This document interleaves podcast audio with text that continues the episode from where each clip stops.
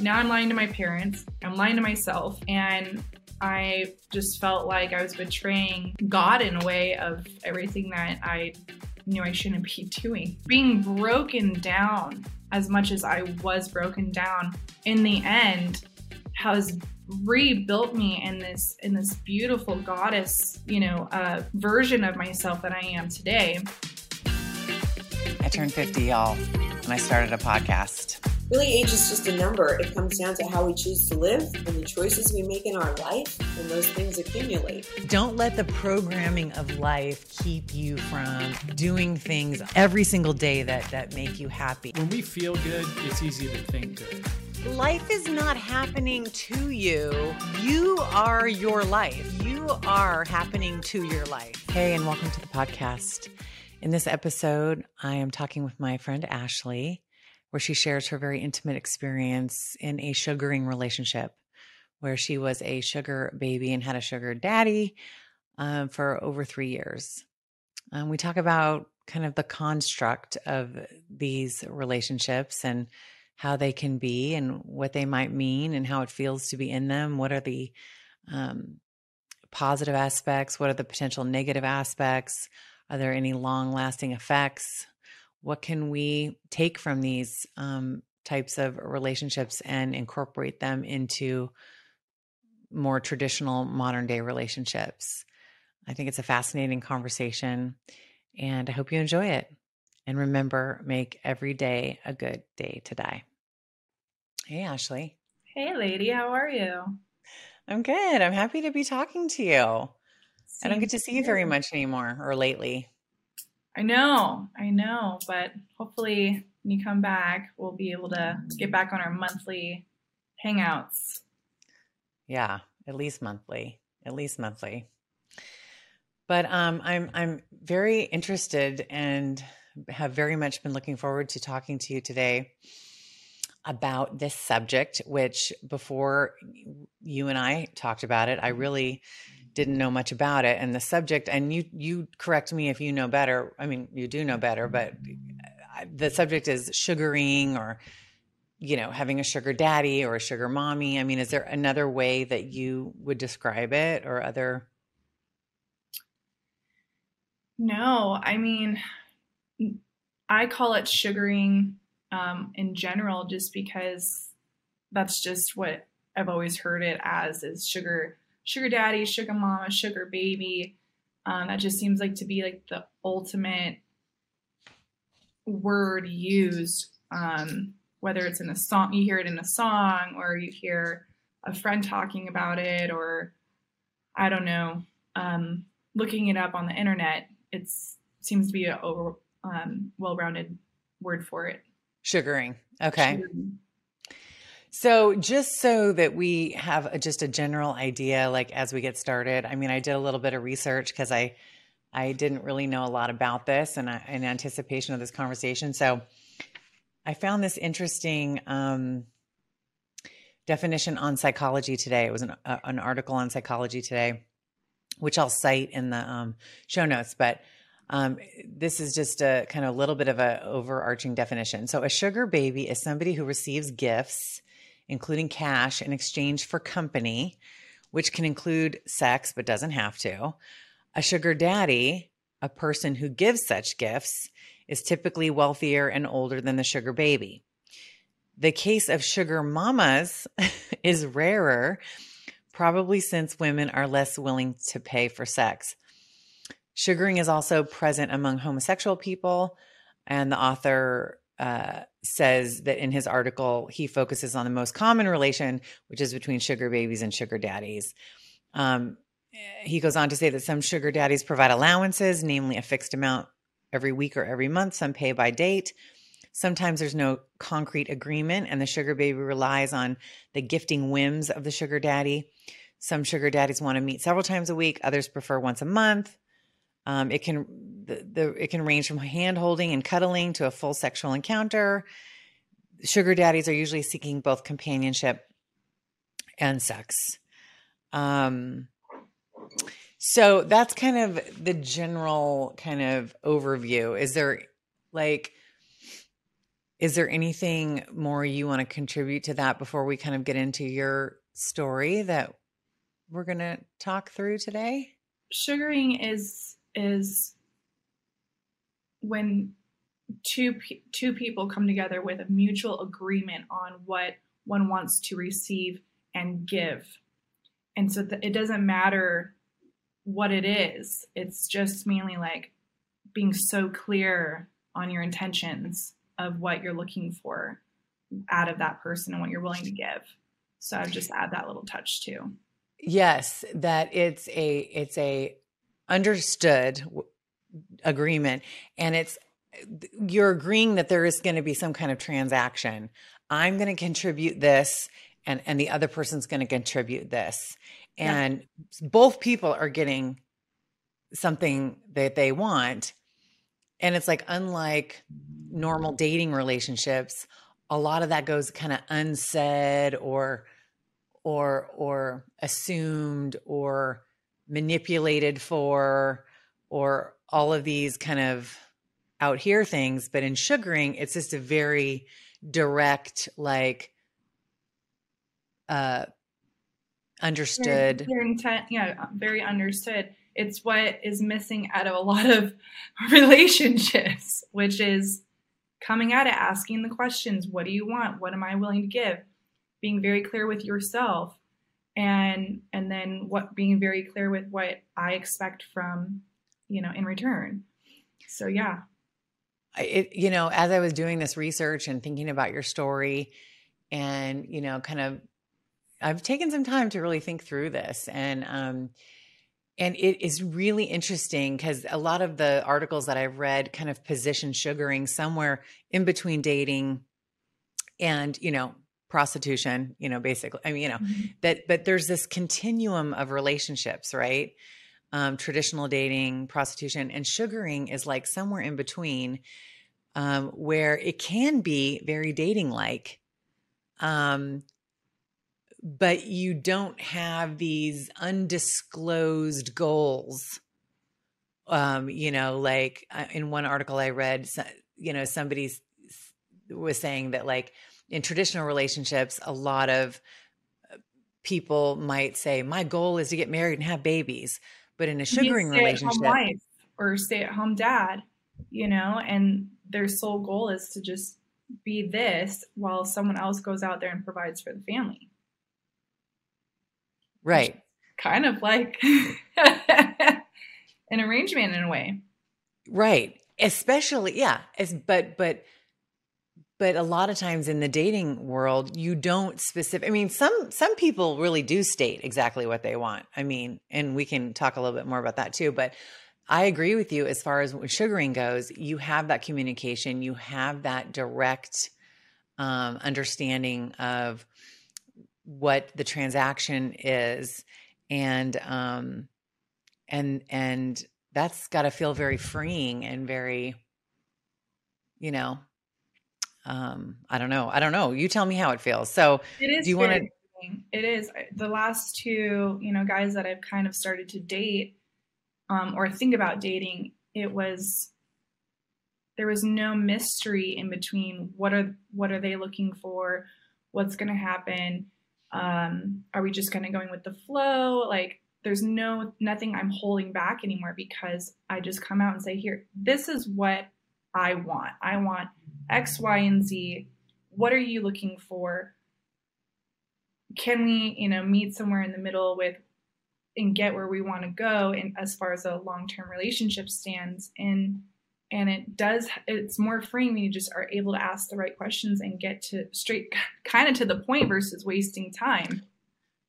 Right and so uh-huh. you're talking about these you're, you're saying right now these last two relationships these are people that you are in, you were interested in actually having a, a real dating love relationship with correct that you are now utilizing some skills that you learned in your history to, to you're like using those skills in your current relationships and you're finding that beneficial. Correct. Awesome. Yeah. Well, why don't we back up and start at the beginning and um, why don't you share your story? Tell us, yeah. tell us how we got here. So how we got here, well, how I got here was um, I went through a severe heartbreak um, early in life. I was around 18 years old.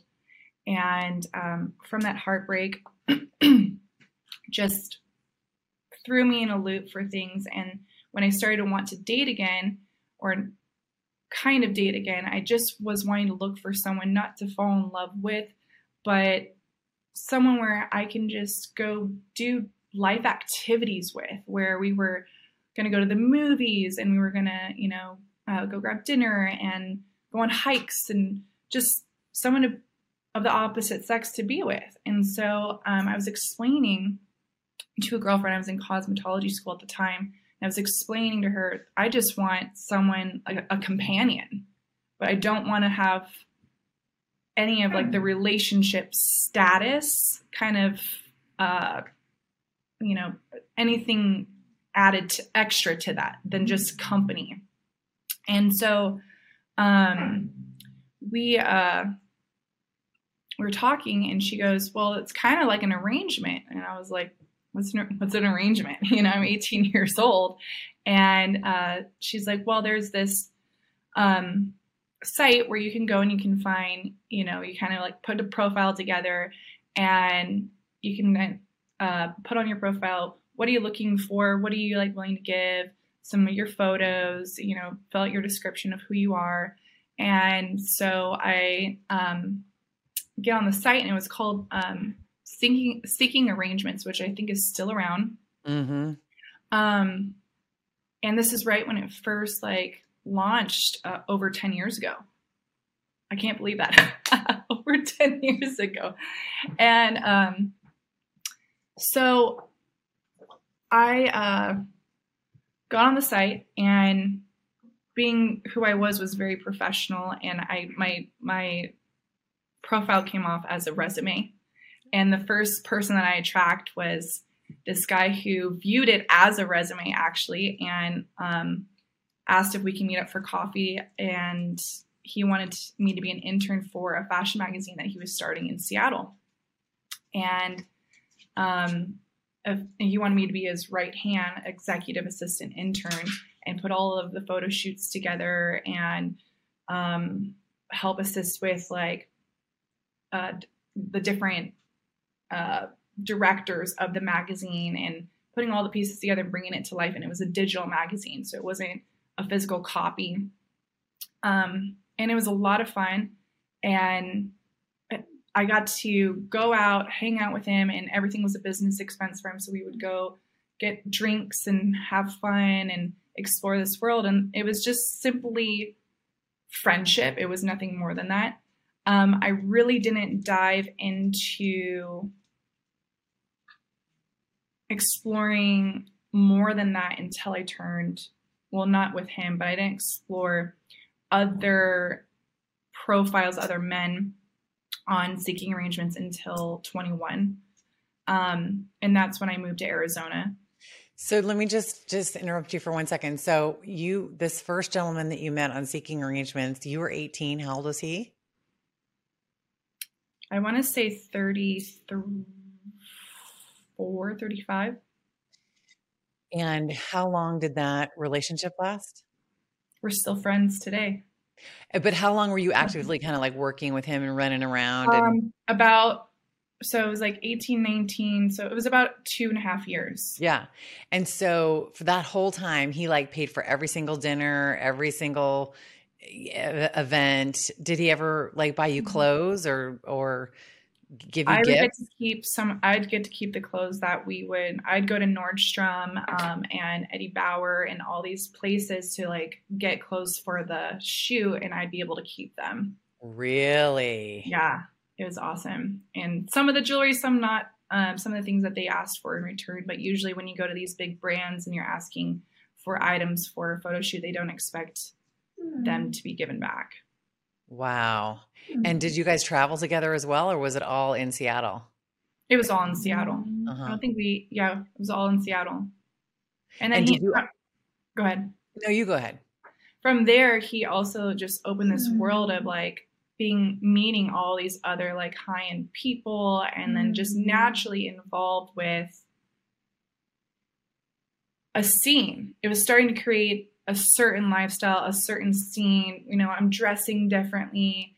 I'm mm-hmm. holding myself differently, mm-hmm. and I'm just mm-hmm. around, you know, people that I normally wouldn't. Um, were you being paid separately? Like, were you being paid a, a salary, or were you being paid specifically just in the gifts and the dinners and the experiences and the and the work experience? I was being paid specifically in the work experience. The exposure that he was giving me, I was also just graduated from cosmetology school, so I was getting hands-on experience to do the hair on the models. I was getting hands-on mm-hmm. experience. Mm-hmm. Um, by networking, I met so many, you know, business owners and people that needed their hair done. And so I ended up kind of accumulating early on through that work exposure from him um, a, a, clientele. That's amazing. Than this a high end salon I was working at. And and so while you were working for him or interning for him or having this, you know, transactional relationship with him, um, you were also going to cosmetology school? Mm-hmm. Oh, that's cool. Yeah. I just took that time to my um my parents paid for cosmetology school. They said don't worry about working. I had a job from 16 till about 18 and a half, almost 19. And then cosmetology school came and it was only about it was only a 13 month program and during that time um, my family was like, just focus on cosmetology school. We'll pay for everything. Um, quit your job, get through the school, do the best that you can. And then also during that time is when I was starting to intern. So I still had work. I just wasn't being paid to do it. And it was mm-hmm. flexible work too. Mm-hmm. Valuable experience for what you wanted to do later. Yeah. Okay. So then what happened after this, this guy? Um, after this guy, I had just this life like altering, um, I don't know, just essence hit me. And I was like, I don't want to be in Seattle anymore. like, this is not for me. And I just woke up, like, opened my eyes. I was, I remember where I was. I was in downtown Seattle walking around and I'm like, I need to go live, and this isn't, I don't feel like I'm living right now. And I don't know why I just got fluttered all of a sudden with all of these emotions and, and, um, I don't know, I guess just, I, I was in the moment of just listening to myself. And so from, from that moment, I started to put together, um, everything I needed to move to Arizona. And, um, packed up my car, moved to Arizona, and right when I got to Arizona, that's when I kind of started exploring um, seeking arrangement site again. Is because I came to an area that I didn't know anyone. Um, I didn't have a job, and I, yeah, want I just kind of was like, why not? It was kind of like I think Tinder was out during that time. It was kind of like Tinder, but Tinder was like for like serious dating or just sex or whatever. I don't know what it is nowadays. But um so yeah, I I came out here and I just started going on dates.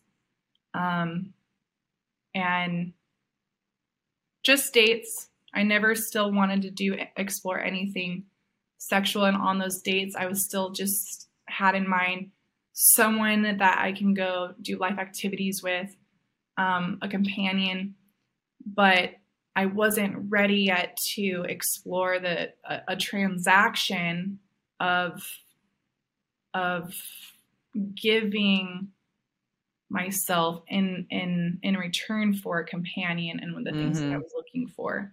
You're like, you get to hang out with me. That is what you are getting, sir. Okay. Yeah, yeah. You get my presence. That's exactly it. Accept it. yeah. And it was super crazy because I went on so many dates when I came here, and all of them in Scottsdale, Old Town, um, some in Paradise Valley, some in Ahwatukee.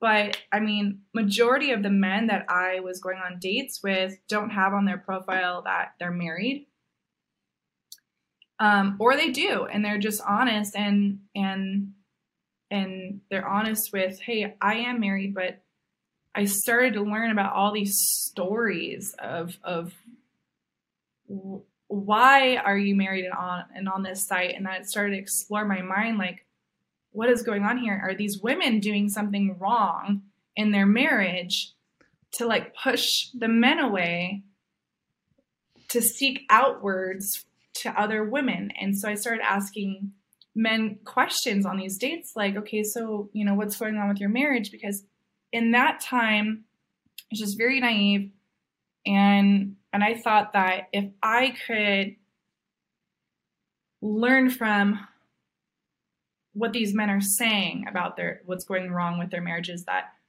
i'm going to put a list together of to be the ultimate wife right Wow. that's how I was receiving it. I was like, I'm gonna I'm gonna make sure, you know, I don't do that and I don't do this. And so that I can like and then it started to scare me after a while because I'm like, this list is pretty pretty fucking big. Like you have to be and then after a while I started thinking, I'm like, well, hold on, maybe it's not the women necessarily. It's not all the women that are pushing, you know, their men away. But it still just was intriguing to me to always hear all these different stories, whether um, you know people were together finan- just for financial reasons, or they were they were together because the love was lost. Um, they didn't want to get divorced until their kids were you know 18, um, or simply lack of communication. And that one always made me laugh because I'm like, you're coming into an arrange asking an arrangement from me and having clear communication on what you want out of me but you're not going to go and try to communicate with your wife Right. that would always always bother me Mhm, but mhm. um out of all those dates I, I i never moved forward with an actual arrangement with any of those any of those guys And so why do you think like how many of the how many like first dates did you go on and why do you think none of them moved forward? I went on about maybe eight to 10 the 1st Mhm. couple months that I was here. And none of them, again, I didn't want, I still wasn't, I wasn't open to the idea of being sexual with anyone. And a lot of these men wanted something sexual in return. And I wasn't there yet mentally. I wasn't, I'm like, no, like, I just want a companion. And um, and I'll cuddle and I'll give you my presence, but that's all you're gonna get. Right. So that's why I wasn't. I wasn't mentally. For me, it, you have to mentally get me to want you, to want to be with you. Um, you have to make me curious. I don't know. Like I'm very a mental person in Mhm. order to be in uh, to want to be involved physically, Mhm. and I know about this. Know this about myself. Sorry. Yeah. Okay, okay. So so you checked it out, you you you you explored it, you you were making notes mentally or otherwise about what these men were citing as their reason for being on the on the on the seeking arrangement site and doing this and and um and then and then what happened after that stretch of time? after that i um i was uh invited to it was the Pacquiao fight. That was his last fight i think that he's ever done. Um and uh at someone's house that actually um a man that i know well know of uh, his house. And um that this story is the story now that we begin to open up the uh, open up the doors of what my true last and and last um, arrangement has been. And um so i i go to a family friend's house. Um we're sitting talking. He's he has all of these people at his house. Beautiful gorgeous house. Um and for the first time ever like we we like we lock eye contact And in that moment, I just knew, I knew he wa- he wanted more than just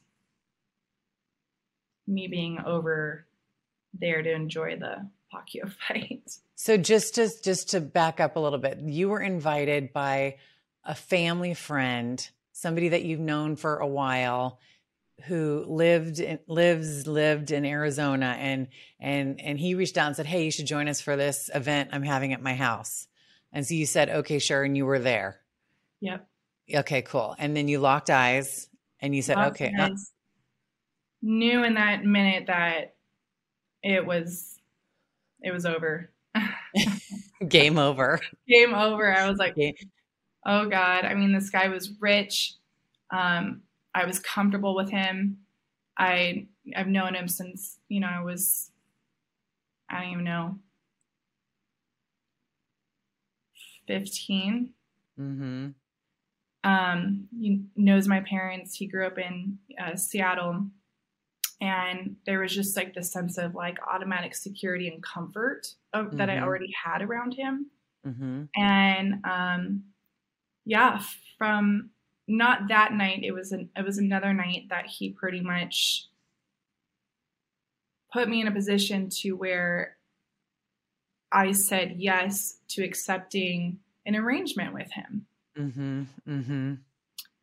and it was so natural and again because i was familiar with him i think that's why i finally gave in to um, an actual physical relationship with him was because i felt secure around him and comfortable and that was now what you would call or what you would hear of other people saying a, tra- a traditional sugar daddy sugar baby arrangement and that Okay. lasted about three years Okay, so a three year relationship. So, my question to you if I was hearing the story for the first time, I would say, wait a minute, if there was this older, rich gentleman that I was super attracted to and that was super attracted to me, and we wanted to get together and explore a relationship, why did was it a, an arrangement and not just a relationship? the reason being is because he was married Okay. he was married and um, also even if he wasn't married my family knew him. You know they were very close with him. He's uh, older than me. I think i think only about i don't know 13 years older than me. Mm-hmm. um, still younger than my parents but older than me. Mm-hmm. and so there was no there was no hope or interest even at the time for being in an actual relationship It On your side. on my side and his side too it had to be an arrangement Okay. Okay, got it. Okay, so you you you embarked on a relationship, on an arrangement. I'm sorry, on an arrangement. And did you like did you explicitly talk about it or like did you was it just kind of like okay, we're doing this and we we kind of know what we're doing or did you it talk about it? so effortless i mean this is like a diamond in the rough um, arrangement because i never had to ask for anything from him. He just naturally had this character about him where um, one day living in arizona it's easy for you know flat tires to happen. And i Mhm. had a flat tire and it was my car was just sitting in my driveway. And all i asked him was hey do you know um, do you have a referral company to uh, that you can send me um, their information so i can call them and get my tire replaced. Mhm. and he goes i'll call you back in a little bit. Um, calls me back and says um, you're going to have someone knocking on the door. They're going to pick up your car. They're going to give you a temporary car. I'm having all the tires replaced. Your windows need to be tinted. You live in, in arizona. You can't be having you know non-tinted Wow. windows. Detailed my car i mean this guy you at like i didn't even I just asked him for a referral and he just boom ta took care of paying for all of this all of these things i never had to ask him we'd go on dates um he'd see like my nail is chipped right now a little bit. He'd, he'd, he'd, see, he'd see that, you know, my nail's chipped. He'd be like, here's $200, go get your, or $300, here's go, go get your nails done. Um, he would just automatically take me out uh, to dinner. Um, I moved around a little bit. He always would throw me, you know, a couple thousand dollars just to get help pay for things, get settled into wherever I was really? time. And it was so effortless. He just he just thought for me. Like mm-hmm. he he always put himself like in my shoes and like this is what I would need and this is what I would want. And it was kind of like in a way he was doing it to kind of keep me not silent, but kind of in a way silent mm-hmm. about our our relation or our arrangement, mm-hmm, so to speak. mm-hmm.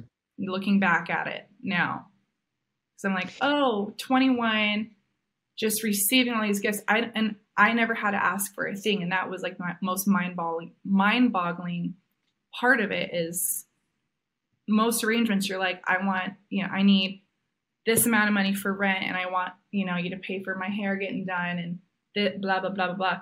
And it's like I never once had to ask for a single thing. That's amazing. And this went on for three years. Mm-hmm. And I'm, I'm just like, I don't know if this is relevant, but I'm just thinking of like, you're in Arizona, he's married. Is, did it ever feel like odd, like when you were out with him and like if you'd be at a restaurant or, I mean, were you ever worried about somebody that he knows would be in the same place and see you guys or? He would always take us to places where he knew the owners. Um, or like most of the time, if it was just him and I, we would go kind of out outside the main area of where he lived. Still nice places, but like more like maybe like downtown Phoenix or like North North Scottsdale area. Um, if we stayed kind of close um, in proximity to where he lived, he would invite a friend, a guy friend or two, to join us. So it was always um, not just him and I to be spotted, but yeah, I, I don't, I mean, his wife had friends, but it was mainly him, like he knew everyone. Mm-hmm, mm-hmm. And, and his wife stayed home. Um, she didn't really go out and do much.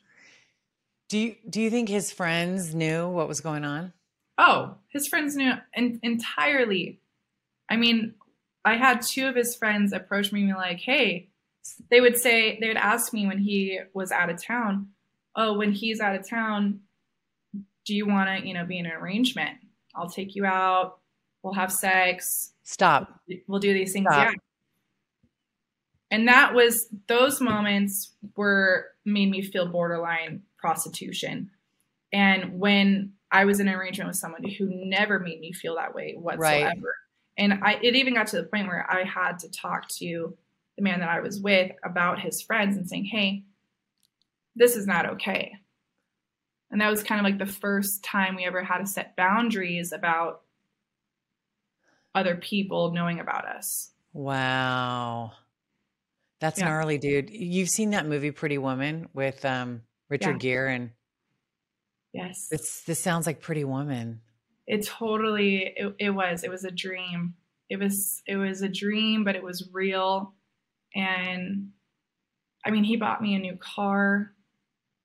Um he he just he took care of me in so many ways and and to where love did develop between us but it was still i had to learn how to hold back so much mm. um which also goes into the part of when we were when he when we started to become you know um intimate it was really killing the side of my upbringing of my moral value and and what's what's what's right and what's not.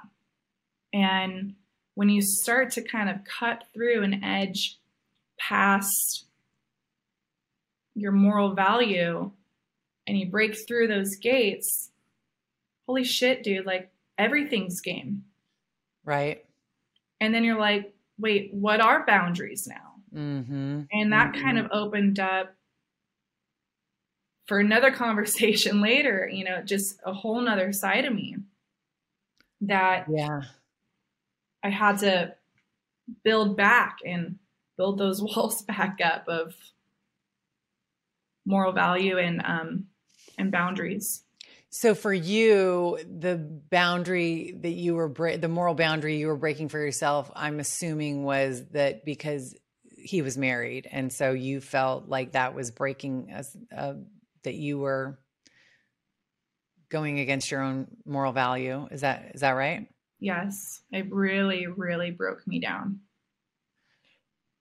And then to have a face on, you know, I would still go and travel and see my parents for the holidays. And so for those three years, um, to uh, go back and, and, and confront my parents, and then having a second, like having a big lie now physically in front of them lying about oh you know yeah i'm doing great i'm living in this place and working you know here and in reality it was like this man has been supporting me through mm-hmm.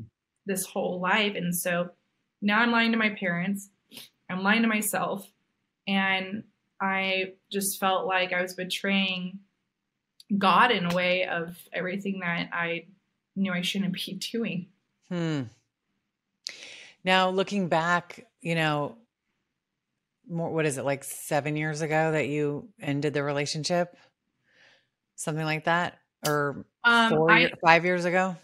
I ended it. It'll be, it was just four years in, it was just four years this past Memorial weekend. Right. You started three years ago, you ended four years ago. So, do you still feel that way? Do you still feel like you acted immorally? No. Can you talk no. about that? Yeah. So, in the moment, because I was so young and I was so attached to still, you know, my God, my beliefs, um, fresh out of living at home, you know, with my parents, um, that it, it really struck me hard then. But now looking back at it,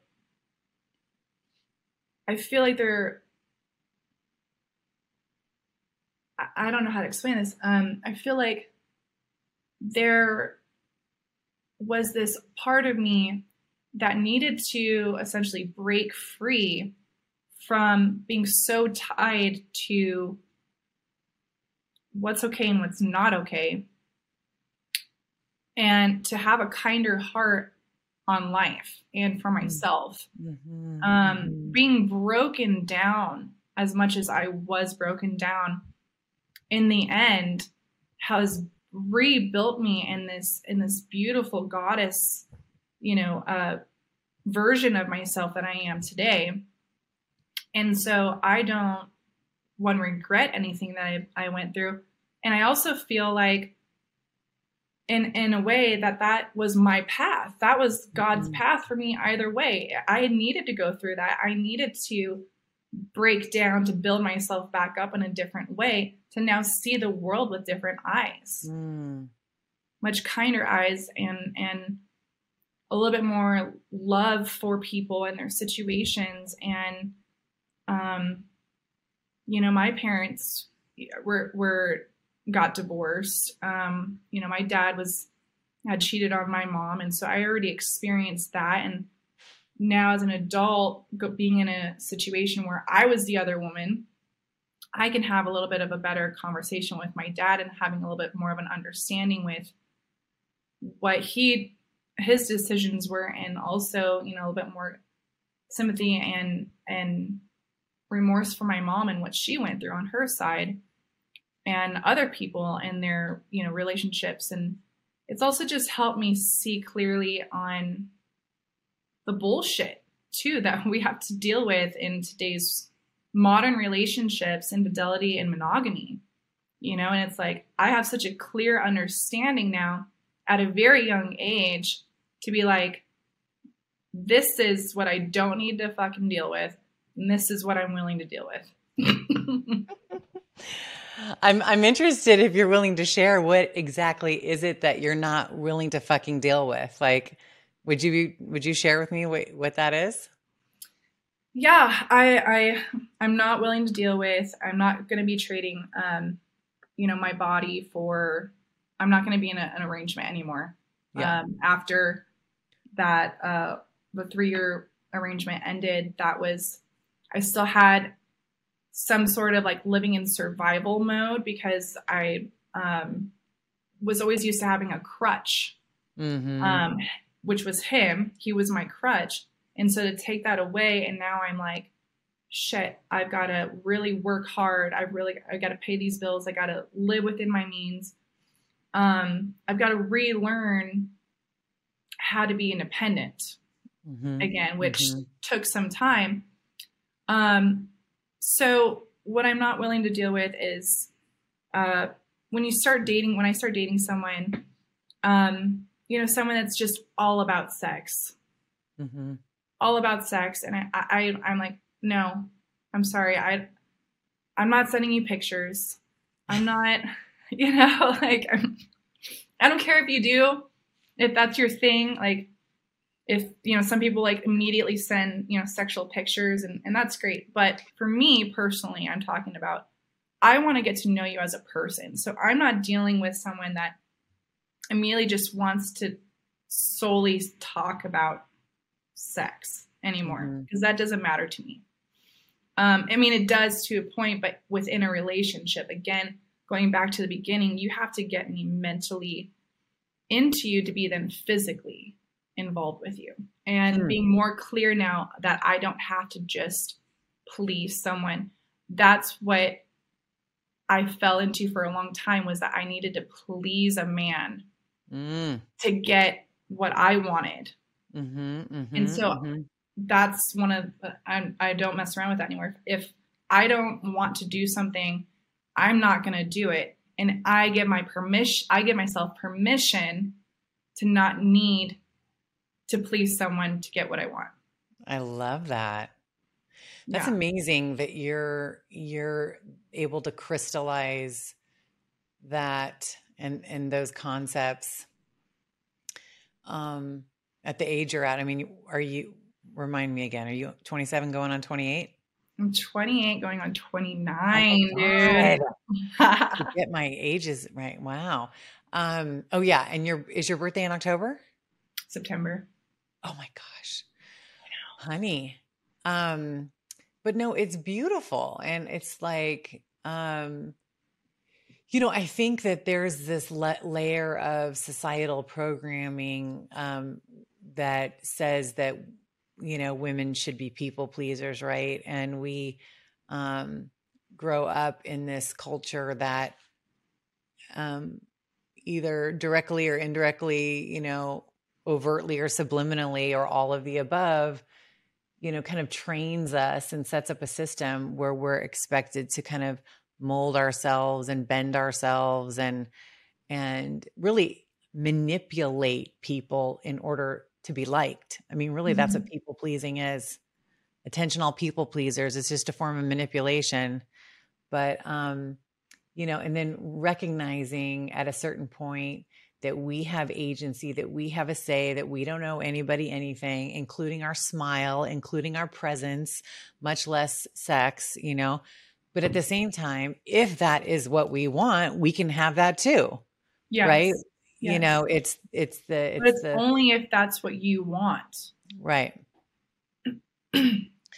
yeah, I think that's that's amazing. And so you you let's let's let's kind of complete the story so you you spent three years in relationship with this person and then and then what made you finally leave that relationship or how did I, that go i came um i moved away again and we were uh, moved back to seattle moved back to my parents house and long story short it's just i was confronting my parents all the time I was trying to live without a crutch. Um, I I racked up my debt. I I just felt really low in life. Um, and being around my parents 24 7, seeing them, seeing how they talked and hyped up this man that I was just, you know, I w- I'd been in a relationship with for the past year, three years. Seeing that, seeing them talk about him just constantly was like in my face. And I just started feeling all this like my morals and my sins and all of it starting to come back. And it's like I started developing panic attacks. I started having the worst sicknesses of my life because I started to really get into a deep state of depression. Really, really deep state of depression. Um, and so hard on myself. And and this moment came where finally I I, I didn't want to live in this state of of stress and anxiety and feeling like I'm fucking up in every everything that I'm I'm doing. Um, mm-hmm. and I need to come clean. And so I finally uh, told my parents we were all Memorial Weekend drinking out at our second house, and um, I had a friend from LA in town with me, and so she was kind of like there as my moral support to, support to tell my story to my parents. Wow. And so I told them, and um, they reacted in a way that I never would have imagined. Uh, I thought they were going to immediately be like, get your shit, get out of our house. You know, you're a disgrace. Um, you should be ashamed of yourself. Like all the things that I was thinking, you know, like of myself already. I thought that they were going to, like, those words were going to come out of their mouths. And it, it totally didn't. They did quite the opposite. We all, my mom and my dad and I were all holding each other on our knees, mm crying and they just felt so upset that they they they thought that you know they didn't do a good job protecting me you know from mm. from their friend um and that they they felt sad that they, I couldn't talk to them earlier about this that I let it evolve for 3 years and there's so many things that conversations that we had for them uh, that they questions they asked me like what did he do for you? Like how did it get started? And um and they just responded to my to my my truth with so much love. Mm. it was it was just beautiful. And the first week after i still felt like just this rush of just shame um hurtfulness. I, I was like, I, I, felt so uncomfortable in my own skin that I, I didn't want to be in, in Seattle anymore. I didn't want to be around my parents. I just wanted to get up and go. Um, and they supported that. Uh, but there's also this sense of, of true freedom. Like I've been fighting so much within myself that once I finally came clean to my parents, and then they also provided that support and love that I needed, it was just this automatic like up uplifting experience mm-hmm. where I was like, okay, let's go, let's go get Ashley back together. Mm-hmm. Mm-hmm. And that's kind of what started the journey of, I mean, I, I had lost so much self love for myself within those three years. And it doesn't sound like a long time, but it really is to to lose yourself. I, I started, you know, this guy gave me a lifestyle that wasn't my reality. I couldn't afford any of this stuff that I was doing. I was going clubbing, getting bottle service. I mean, showing my friends like how awesome of a lifestyle I have and dressing a certain way, acting a certain way. It just it was so not me. I it was I'm actually disgusted with how I I acted in a way. But um, I'm also glad that I got to experience that part of me to then come out of that reality or false reality, the facade, I should say, lifestyle that I was living, and then come back to being more grounded and falling in love back with myself now, four years later, after coming clean about that whole experience to my parents. You know, I I appreciate you sharing this with me. And it just makes me think about, you know, I look back on my 20s, you know, and even my 30s, at least the first half of my 30s.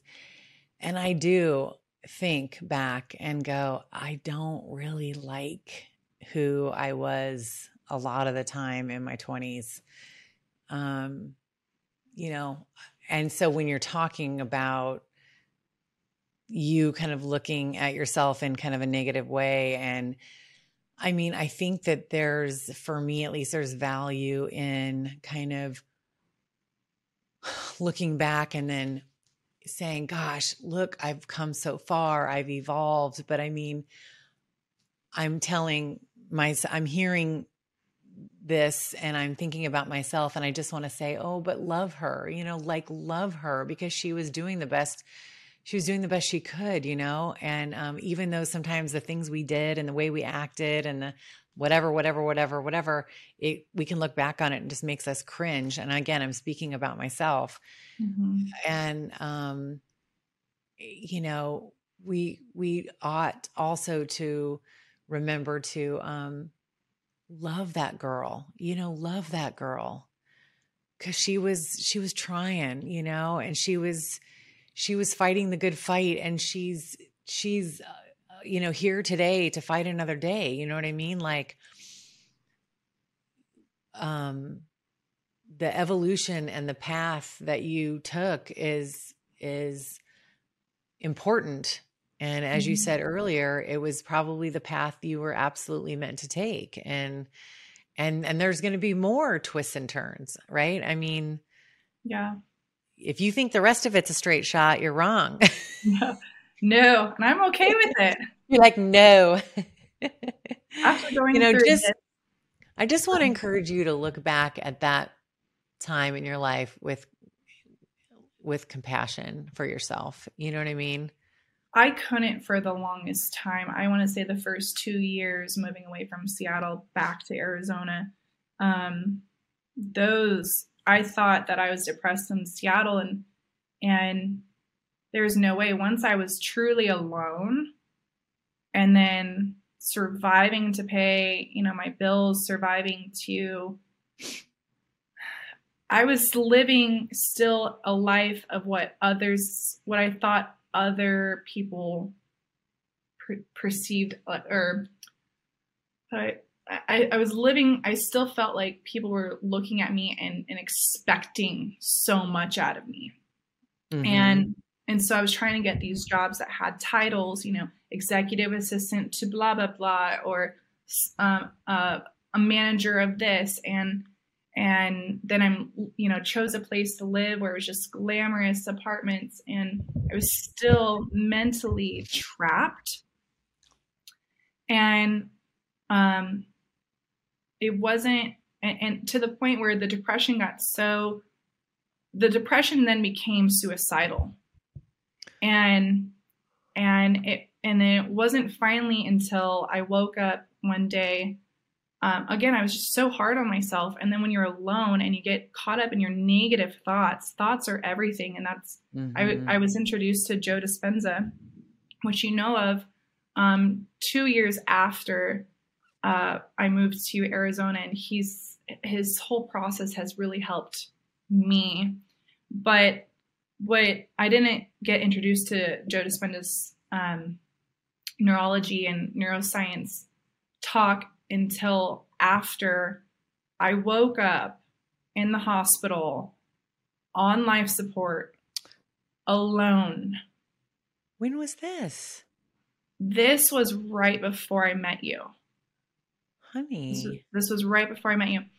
And I was labeled as Jane Doe. Nobody knew who I was. No one was there when I woke, freaking out with this tube down my throat that is how bad my depression got of me being so hard on myself for allowing myself to get into an arrangement with this this man and and rely on on someone else and not be independent and then also just be struggling to still put on a facade it was just like it was all so much and i knew in that moment right like a couple days afterwards after I got back out of the hospital that I don't want to end my life as Jane Doe. Mm-mm. I want to end my life, well, when my life ends, as someone that had purpose and love and helped others because that's I want to have a mark um, on someone in this life or, or many mm-hmm. people in this life. And from that moment on is when I made a promise to myself let's gain your self love back. Let's get your independence back. Let's start getting how you were raised, your, your mental business aspect, mm-hmm. your, your, you know, your, your motivation, your drive, mm-hmm. you, let's get you back on the bandwagon and, and, and start going. And then shortly after that, uh, yeah, Joe Dispenza came into my life, Wayne Dyer. I was listening to Abraham Hicks. You came into my life. Um, you know, just being surrounded by boss women with with motivation, you know, it's like it's inspiring it's exactly what I needed. And then now I've been here four years. So the first two years were just shit, crap, like and and, craziness. And then these last two years two and a half years have just been focused on on love and exploring who is Ashley. Out of everything that she's been through who who are you? Who do you want to be? What do you want to do? Like let's get yourself back into just getting creative and and and helping others and love and like let's get mm-hmm. you back mm-hmm. in a state of love and not a state of depression Mm-hmm. And so it's it's it doesn't just happen overnight. But it, it doesn't does, ha- and it doesn't happen by accident. It sounds like you've realized it's your responsibility. Yes. I mean, the I I haven't heard anything in what you're saying where you uh, designate yourself as a victim. No. No, they were all my own choices. Um, in the moment when uh, the beginning of the arrangement, um, call him Brad with Brad. Um, uh, it was just a rush. It was it was a rush of. I mean, he came on to me so heavily that it was a rush of. Is anyone going to believe me when there was a there was a slight victim, you know, aspect in my thoughts when he came on to me and and and we initially started our arrangement of like is anyone going to believe me? Um this is this is so morally bad in so many in, in different ways but there was also this sense of like security and and comfort. And so in the beginning i did feel a little bit of of a victim mm-hmm, um mm-hmm. but but then that just disappeared because from then on, I still chose mm-hmm. to move forward. But do you think maybe that you were trying to assuage your guilt about the fact that you were, you know, you knew that he was married and he had a wife, and and that maybe you were like, oh wait, but he came on to me, and so I, I was it was overwhelming, and or or do you think there is a little bit of older man took advantage of a power dynamic and a, and a, the situation at the time? Or both? I, I i'm right in between. It's both. Yeah. It's 100% both. Um and i want also want to go back to what you were saying about um you were saying just right now that it morally wrong and and really putting a hammer on that. But, um, you know, as I was doing this research and and and kind of thinking through this and hearing your story, you know, I I absolutely my my personal opinion is I don't attach any morality to to this kind of arrangement. Um, I don't. It doesn't. Um, you know, I I don't I don't think there is such a thing in this situation as a sin or good or bad or moral or immoral. Um, I think when you have two consenting adults um, who want to engage in a transactional form of dating, whether it's sex or no sex, um, whether the person's married or not married, um, that it's it's like it's the way somebody wants to live their life and you know engage with another person and his his infidelity is between him and his wife Correct. and um you know so i think it's i think everybody can have their own opinion just like everyone can decide for themselves the morals that they want to live in and the and the boundaries in the life and what's going to make them live at peace with themselves and so i don't think that this is a black and white situation No. but i just want mm-hmm. i i just want to say that you know i don't have for me and maybe it's because i've never really been in that type of situation um i'm not saying that there aren't downsides or that there aren't last you know there aren't um negative side effects for being in this relationship depending on you know where you're coming from but um i do think it could be completely it makes sense to me i mean to me it just I, sense I to me. agree looking back at it now like i can sit here and i can agree with you um and i'm expressing like in those moments of what i was feeling because of my upbringing that that had a big part to play in my shame yeah it was his infidel- infidelity but it was my shame somehow Right. Now, like- that's interesting. So why do you think you took that on? I mean, I know you explained earlier that you were lying to your parents. And so that was against the way you want to be, you know, and also because it was like a family friend. So that was another layer for you. So do you think if this person was totally a stranger, um I wonder if you would have had the same sh- feeling of shame or feeling of wrongness. Well, he opened up the gates.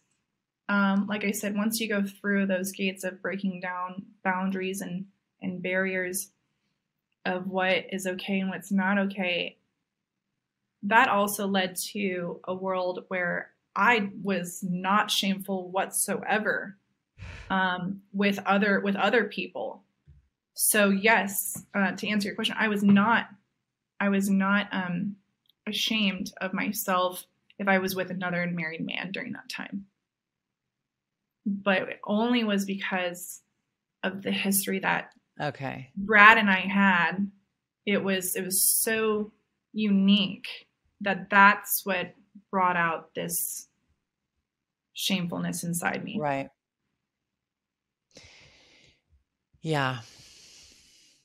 And so, go ahead. the the books that you know um the state of affairs i mean she says it perfectly in her book of, of how someone can feel um you know so how how someone can feel when when someone's being you know um when someone is cheating on their mistress or like how the mistress could feel and she just brings out all these different emotions and I, and thoughts and like you said there is no everyone's going to have their own opinion so just because i'm saying one thing and how i felt in that moment Yeah. i i don't feel that way now looking back at it right. i feel right. completely fine and and i actually I still love that version of me i've learned to love that version That's of me, but it- amazing. but it took time to get to that point to say no no no don't don't don't sit here and try to hide it and put a, a, a curtain over it like it never happened it fucking happened so accept it the more that you accept the things that Right. happen to you the more you're able to live more Mhm. better in the now I totally agree. And I think that you talking about this and sharing it is a huge you know step in shining a light and kind of taking away that shame because I don't think it's shameful. Um not that what I think, you know, is what is, but I'm just saying, you know, I mean, I don't really see shame having any part in our life. It's like we do you do the best you can in the moment with what you got if we're learning and we're growing and we're making you know different decisions later in life that make us feel better and good then that's the point right? I mean like we're here to to work it out. We're here to play with being human. We're here to play with emotions and love and our our physical bodies and to you know stay curious as you said stay curious about you know our experiences and what it means and how we feel. I mean um so you know i think it's Just- great that you're talking about it. Just learning to love yourself helps open up so many doors and and opportunities. And you know part of the reason why i want to tell my story and and allow this unspoken world to be to be talked about i want to dive further into that with other people because i know what i went through but some other people could have gone through way worse or not that bad and had a great time and you know and that's great. But when it comes to the moment where you become suicidal from that moment is a decision to then come back to life if that's your decision and then moving forward to make every day a good day to die right because it's like, hey, I want to give purpose and I want to give other people a voice by sharing my voice. Mhm. And I want people to know that um, nothing like my story is worth the shame, the guilt, the depression um, to think that you need to go to that extreme measure of suicide. Yes, honey, absolutely. Absolutely. And and that, you know, honestly, unless you're literally physically harming another person, like it, you're going to go to sleep and wake up it's going to be better the next day. I mean, obviously, you know, if you're if you do something horrible that affects somebody like you you injure them or, you know, anything like that.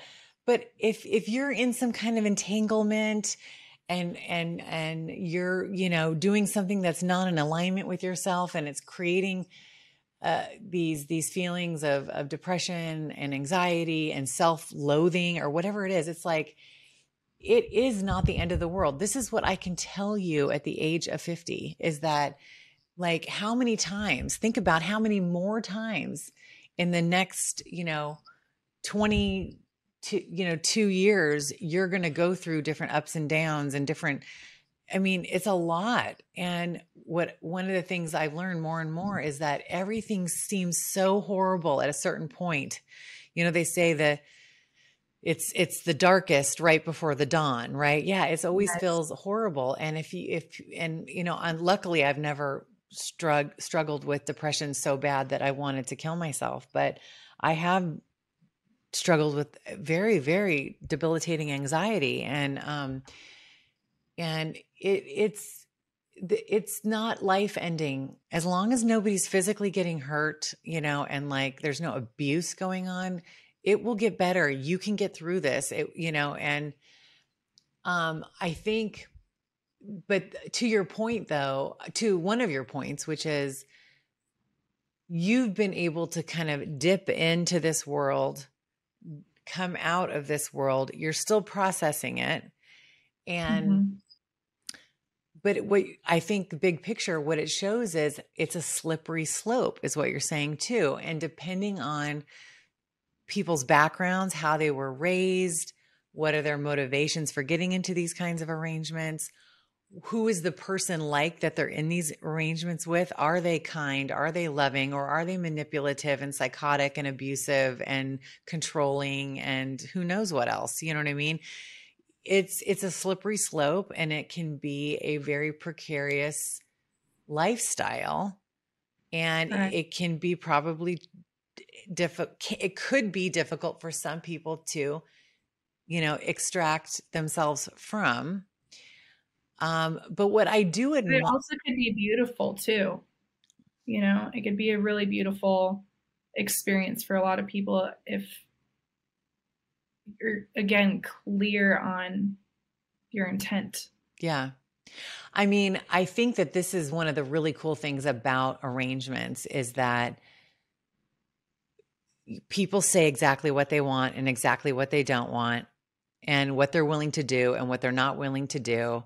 And all of this becomes almost like a it's like a prenuptial agreement. It's like a pre-relationship agreement.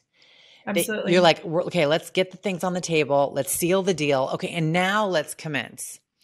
You know, mm-hmm. and I love this. And I think you can take that same um, and which is sounds like what you're doing. You're taking those same skill sets of communicating at the onset. Um, and by the way, what you're what you're communicating and what you want and what your goals and boundaries are at this point on the uh, you know at 28 years old might can be completely different than c- when you're you know 40 or when you're 50 when you're 60 depending on what's life circumstances you have. I mean i know for me the the kind of the terms i was attempting to negotiate when i was 35 are completely different than the terms i'm negotiating at 50 and mm-hmm. um but the, but the common theme is know what the hell you want. How about know being what you want? Yeah, self aware and being honest. what yourself. you want and what you don't want. And why would you be afraid to tell a potential relationship person that you might be in some any kind of relationship with? Why would you be afraid? I mean, I know why we would be afraid because we kind of like, oh, that guy, that person's cute. I kind of want ha- to hang out with them. And if I tell them what I mm-hmm. really want or what I don't want, then maybe they won't want to hang out with me. But guess what? If you it's like if you say what you really really want the people that want what you want are going to be attracted to you. And then yeah. you get what you want. Yeah. It's pretty damn simple. It really is. And, and it's like the more that i am putting it out there you know manifesting and, and saying like this is what i want i'm like receiving guys not receiving it. I'm um, receiving. I'm in a receiving line of men. yes. Um, you know, I, I I just try to explore even, you know, getting in a relationship with my best friend because I came down, you know, from this journey that where I started and where I'm at now, I became so in love with myself that I'm now giving myself permission to be loved. Mm. I haven't allowed myself to be loved in a really long time. And I saw that, you know, my best friend loves me and I know that I love him. So let's try to explore like, can we turn that turn that love into like being in love with each other? he was a beautiful person and it was it was just a nice like finally to be able to get to a point where I the point of the story is to be able to get to a point where I now see that I deserve love. And then the next guy that comes into my life, maybe he'll be here for a long time. Maybe he's just another person I need to work on something else with. Right. I I don't care. I'm I'm open to accepting all forms of love right now, yeah. whether it's temporary or long term. But Ooh, I, I love know. that. I love that. I'm I'm open to accepting all forms of love right now. Ooh, so yes. good, so good. It's awareness with yourself, and it's and it's God. It's just like I feel my my heart coming out of my chest like most the most days because I mm-hmm. I it's coming inward now, inward to external Ooh. versus just oh. keeping up a wall that I, I have I've, I've broken down. Yes, and and it's just amazing when you start living with love. It is, and and you know, I think what's interesting is, is I, am just going to speak specifically about you because I know you and I know you very well, and I've always seen you this way. This is this is what's really interesting to me because we probably did meet about I mean, let's see. I've been divorced for three years and we were working together before I was divorced, right? So it had to be three mm-hmm. and a half mm-hmm. years ago at least. Yeah. Something, or maybe it was three years. Maybe it was three years. Did, did I, you start working with me right as I was getting a divorce? Yeah. Because yeah. Danielle, Danielle introduced, that was three years ago. But I've yeah. always seen you this way. Like I've always seen you as this glowing ball of joyous amazingness. That's what I that's what I was attracted to when I first met you. I was like, "Oh my god. She's smart, she's cool, she's got great experience and she's got this energetic field that I just want to be around." And um and it's like when when that you Ashley start seeing and loving yourself the way others naturally see you without even Mm-hmm. trying it's like Mhm. why do why do we as individuals have a hard time seeing seeing ourselves for lack of a better way to explain it the way god sees us right why do we have a problem loving ourselves the way others can love us the way our mothers love us right that's the kind of love we get to grow for ourselves for ourselves. Yeah. And when when you're really connecting with that then it becomes the law of attraction right? Then it's just like this Mhm. magnetic field that you're pulling towards you.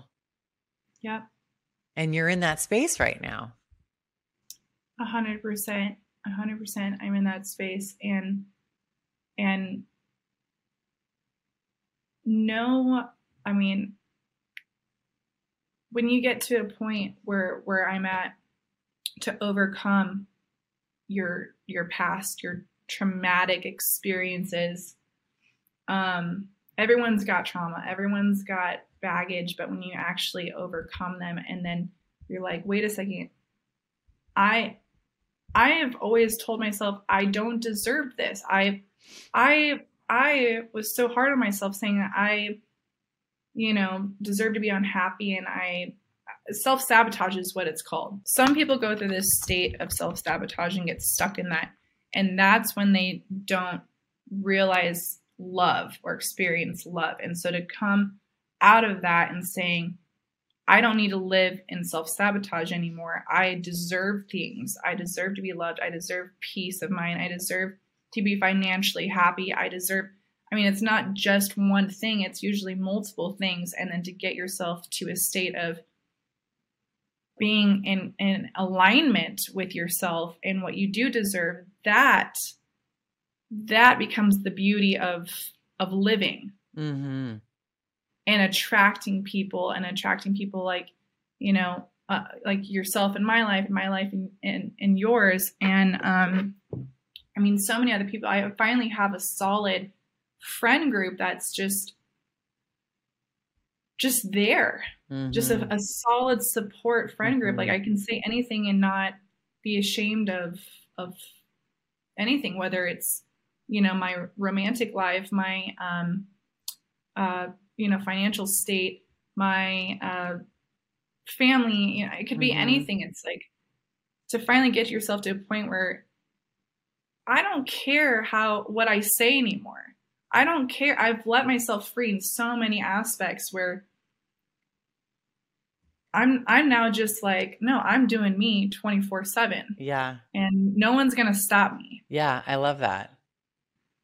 I and it feels that. really really good to be soaring up high and and being like wow i survived all of my own bullshit mm-hmm, so mm-hmm. to speak Right. Very good. Well, is there anything we want else to say about just this idea of arrangements, or you think we've covered it? I think, I think we've. i i think we've covered it i mean whether it's not it's neither good it's not it's not bad it's it's just it's another way of of having a partner in your life Mm-hmm, having someone in your life. And if you're going to be involved with it just be 100% content with and and honest with yourself on what you're willing to give and what you're willing to um what you want to receive and what you want to give because the clearer you are the better the arrangement is going to be for the both of you. Um and then there's no you know there's no years later trauma right. that i experienced and so i don't I, I i wouldn't necessarily get in another one today but i also am not going to tell people not to get in one right. Well, I'm and very neutralized now I, I also think though that modern relationships can be, I mean, the word arrangement, whatever, but I mean, all relationships are a negotiation. All relationships are a give and take. every relationship, each person gives things and receives things and those things are negotiated over time and if and if you Absolutely. can't come to an agreement you you you end the relationship you know and if we stop pretending that that relationships are not negotiated arrangements that where we're mutually satisfied. You know what i mean? That's really what a successful relationship is is where there's a successful negotiation where both parties have mutual satisfaction. And yes. and every relationship is different. All of those terms are negotiated that are negotiated are different in each relationship but i think the what your point is and i and i totally agree is if we can bring this idea of clear communication into into not only our romantic relationships but all of our relationships yeah, whether it's with family, friends, um, career, work. Yes. Work. If I came into an interview clear of what I'm worth and what I'm willing to give and do and what I want out of that career, I'm going to get what I want. Right. And I'm going to, I'm going to, you know, I'm going to give, you know, to, uh, you know, what my boss is expecting of me, but I mean, it's in all relationships. It's not yeah. just this. Yeah. Which is the beautiful part. Yeah. And I think the more honest we can be, first of all, getting really in touch with what's important to us, and then being really good at practicing communicating um, those those things, um, we're we're going to have more joy and more pleasure and more safety and more everything in in our relationships. It's really the message is is is communication and you know there is something quite honest about you know these arrangements where they're just putting it all on the table and um and again as long as you you can just accept it for what it is and and not be in this moral turmoil torturous you know kind of uncertainty about what it what it all means, you know. And I think you had circumstances that were definitely complicating it for sure, you know. But if you were to remove that and if I were to be know that I needed to be more honest with myself and clear things would have gone that those three years would have been way different. Mm-hmm. Yeah. Way different. Okay, dear. So, did you do you want to um, tell the four listeners that I have um, where to find you, or where they can um, learn more about what you're up to, or just uh, follow you on Instagram? What What do you want to tell us? Yeah. So, um, I recently started a blog called Money, Sex, and Status. Um, it's moneysexandstatus.com, and um, I'm going to just talk more in depth about my story um, more detailed about what happened through really those three years, the depression state, where I'm at today, how how the goddess within me awoken, what I've done since um, the goddess in me awoken, and what I want to continue to do moving forward. And I really want to allow this log to evolve into a place where people can you know talk and communicate and, and it be a support program or a support place for people um, to seek help or just comfort in you know maybe this the arrangement that they're in um, i'm going to allow it to evolve to whatever beautifulness it's, it's going to be but that's where you can find me and you can uh, find my contact information um, on that on that website. Awesome. All right, dear. Thank you so much. You're welcome.